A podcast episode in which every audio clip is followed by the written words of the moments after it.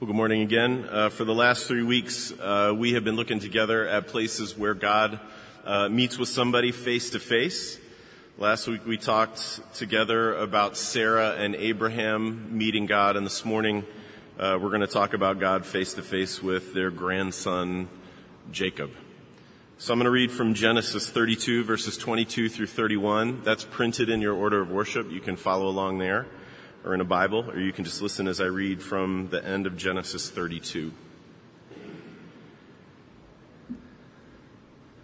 The same night he arose and took his two wives, his two female servants, and his eleven children, and crossed the ford of the Jabbok. He took them and sent them across the stream and everything else that he had, and Jacob was left alone. And a man wrestled with him until the breaking of the day. When the man saw that he did not prevail against Jacob, he touched his hip socket, and Jacob's hip was put out of joint as he wrestled with him. Then he said, Let me go, for the day has broken. But Jacob said, I will not let you go unless you bless me. And he said to him, What is your name? And he said, Jacob. Then he said, Your name shall no longer be called Jacob, but Israel, for you have striven with God and with men and have prevailed. Then Jacob asked him, Please tell me your name. But he said, Why is it that you ask my name? And there he blessed him. So Jacob called the name of the place Peniel, saying, For I have seen God face to face, and yet my life has been delivered. The sun rose upon him as he passed Penuel, limping because of his hip. This is God's word, and it's given for our good. Let's pray for us. Let me pray for us. Father, we ask now that you would use this word that we've read and heard together that we're going to talk about to meet us in the places where we are. You know exactly uh, where we are, what the disposition of our hearts and minds are, the weeks that we've come from, the days, the years, those of us who have faith, those of us who don't, those of us who are ready to hear from you, those of us who don't want to hear from you those of us who don't even know why we're here. You know where every one of us finds ourselves and you know what we need and we ask, Father, that you would show us the grace of that word incarnate, Jesus, and you change us by it. And we ask it in his name. Amen.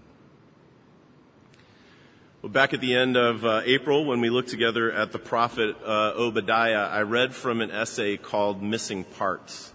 Um, maybe some of you were here and you remember that. Uh, Missing Parts is from a collection of essays written by men about being brothers.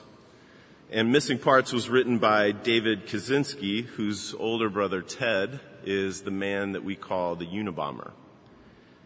And David Kaczynski writes something at the beginning of that essay that I have come back to a lot in the years since I first read it. This is what he says. He says, a brother shows you who you are. A brother shows you who you are. So I'm a brother. I have an older brother. And as I get older, that feels more and more true to me. Not just in the big, obvious ways, but in the small, quiet, subtle ways as well. A brother shows you who you are. And this is undoubtedly true in the life of the man that we just read about. From the moment that Jacob was born, he is defined by and he begins to form himself into the man that he will become in relationship to his older brother, Esau. Maybe you know this story. Maybe you're a little bit familiar with it. I think it's one of the most beautiful and compelling and heartbreaking stories in the Old Testament. It runs from Genesis 24 to Genesis 36. It begins with us being told that Jacob's mother, Rebecca, was unable to have children and that her father, Isaac, prayed that God would make the impossible happen and God did. Rebecca didn't just have one son, she had two sons. Jacob and Esau were twins. And even before those two were born, they were in conflict. We're told that they struggled together in their mother Rebecca's womb and that her pregnancy was so bad that at one point she prayed to God and said, why is this happening to me? When they were born, Esau came out first, but then there was Jacob right behind him with his hand grabbing onto Esau's heel. It is a perfect picture of Jacob's life. And we're told that's why his parents gave him the name Jacob, because Jacob means the heel catcher, the cheater, the supplanter.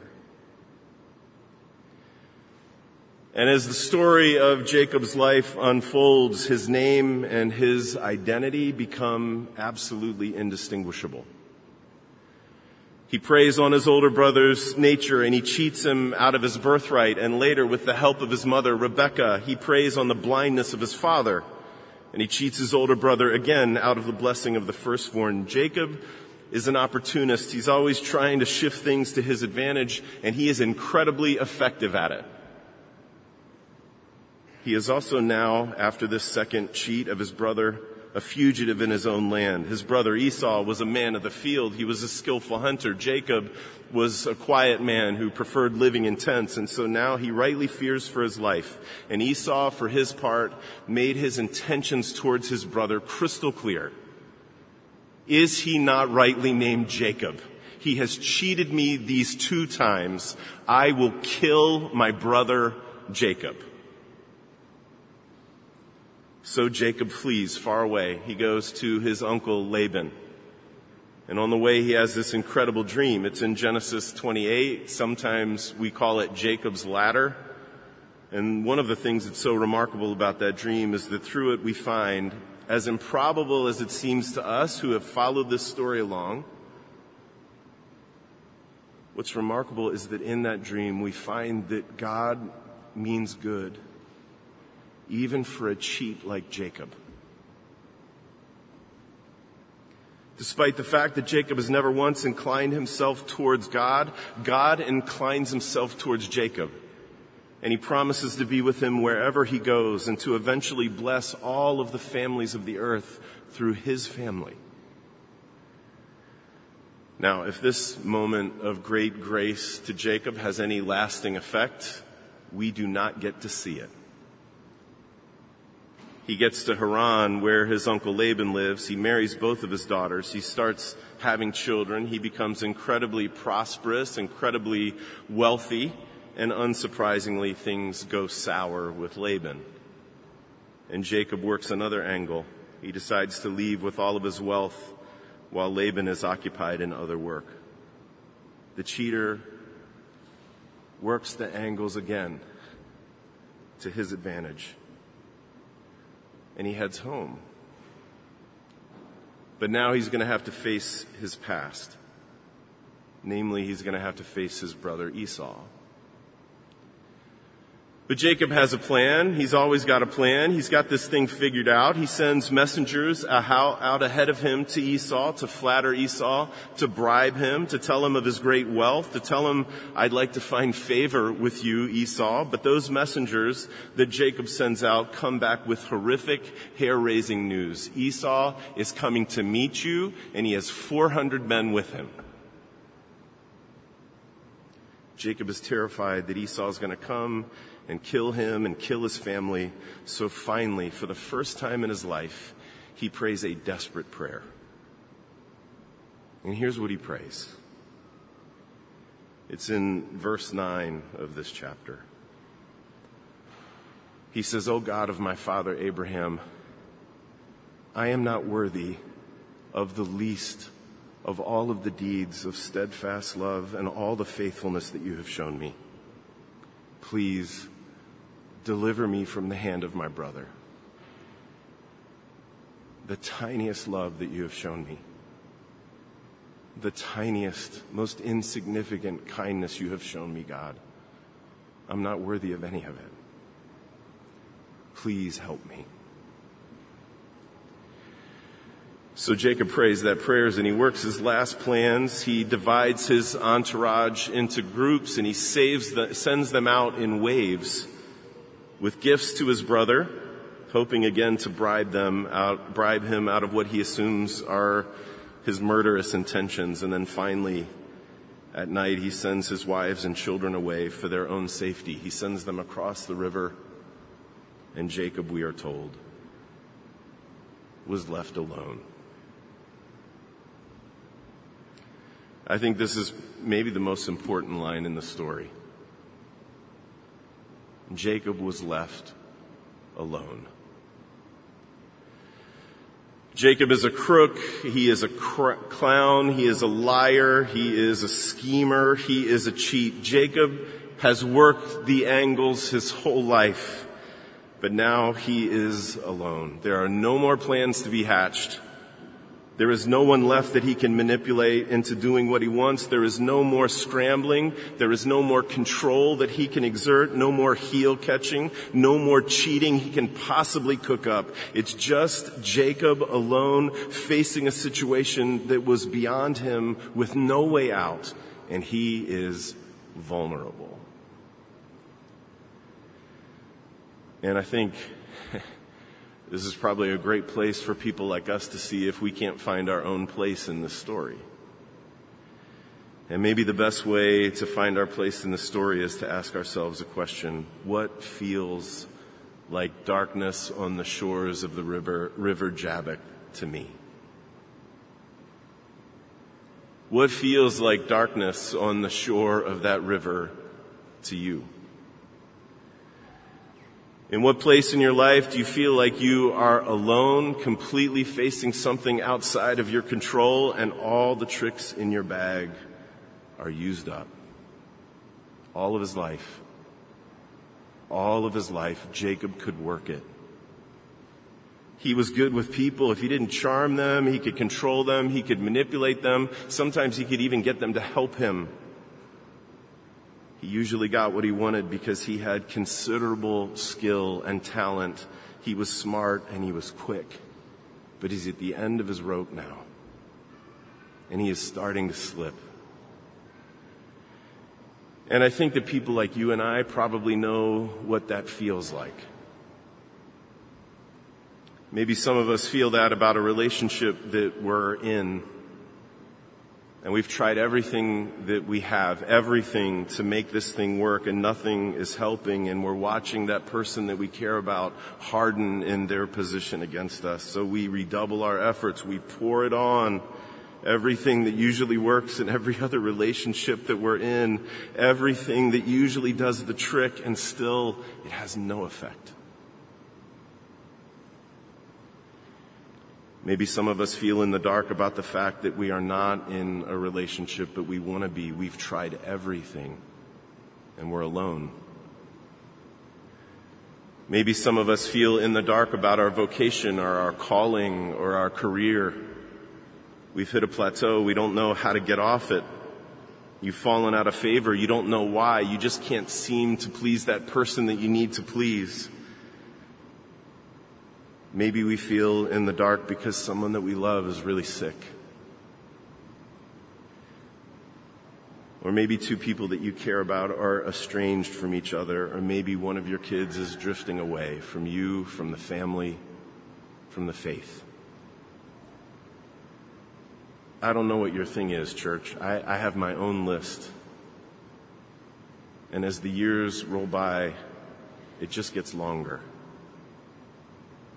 And no amount of Jacobean control or manipulation or charm or skill can even make a dent in the thing that we're facing. So here is the question, church. What is the best thing that can happen to people like us who find ourselves in places like that? What do we need the most when we have reached the end of our considerable bag of tricks and they are not working. Well, here's what happened to Jacob. he got jumped. Jacob got jumped out of nowhere from the darkness. Somebody jumps Jacob. I can't imagine what he must have thought. Is this some kind of river demon or something? Or worse, is it Esau? Has he slaughtered my family now and come for me? And there is no answer. All night long they wrestled, covered in the mud from the shore, cut up by the reeds that they're falling over again and again, straining every muscle. They grapple with each other all night long.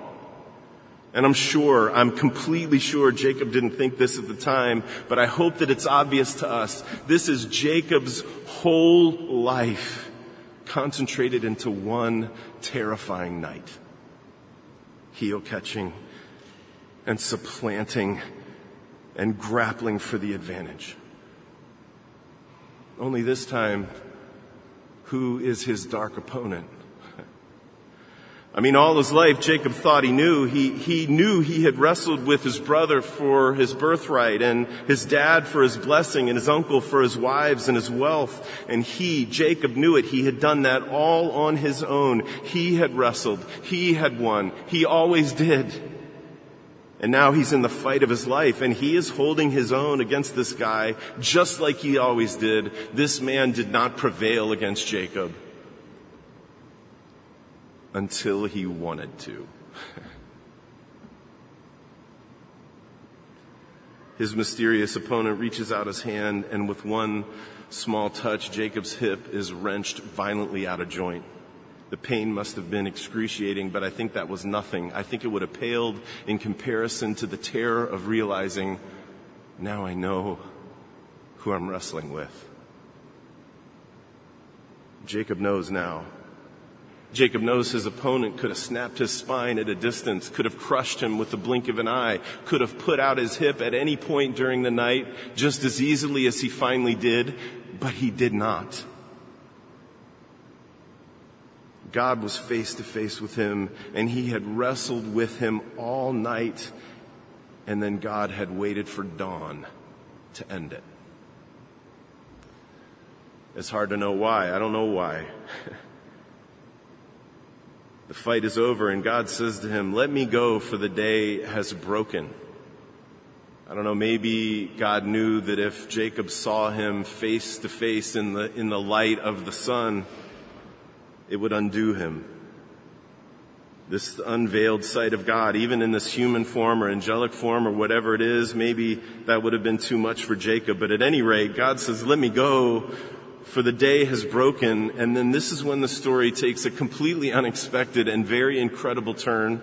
Instead of letting him go and begging for his life to be spared, Jacob clings to him like a vice and says, I will not let you go unless you bless me.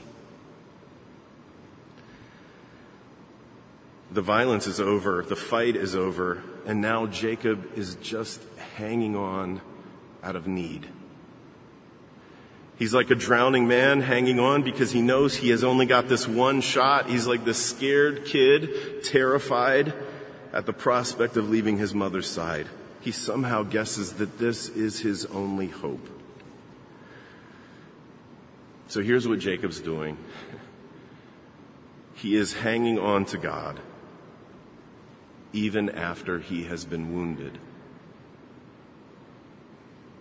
Perhaps he's hanging on to God precisely because he has finally been wounded. He's got nowhere else to go. His wrestling days are over. His whole life, his whole life had been a wrestling match against his brother, against his father, against his uncle, against anyone who stood between what he wanted and him. And now, in that moment, as the light is breaking over the horizon, he has finally realized something. It is not his own self-sufficiency. It is not his own skill or talent or cunning. It is not his ability to work it that he really needs anymore. It is the God to whose legs he so desperately clings that he needs. Without knowing it, he has been wrestling with for God's blessing his whole life. And now it might finally be over. Now, I suppose God could have uh, just told him that.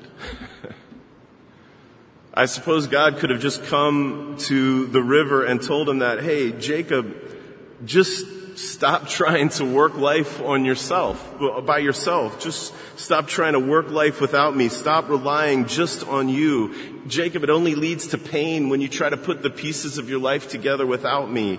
I'm what you have been looking for, Jacob. God could have just come to the Jabbok and told him that, but he didn't.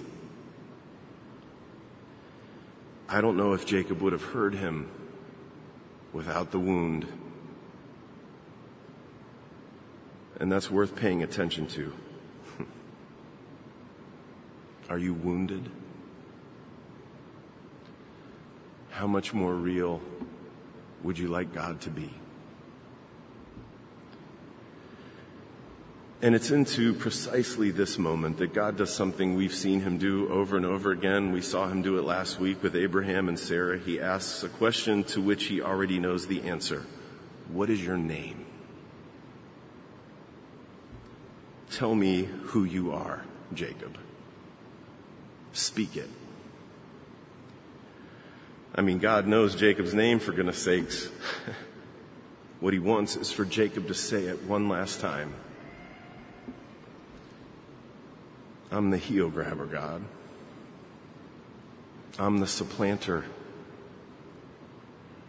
I'm the cheat. My name's Jacob.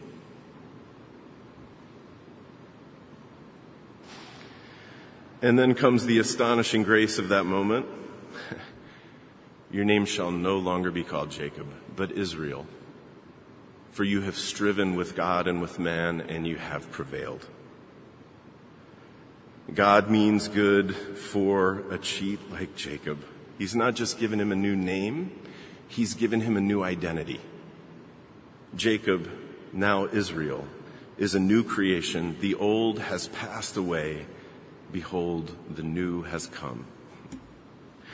And so Israel can't resist. He's answered God's question, so now he asks God a question. It's the same one. Please tell me your name.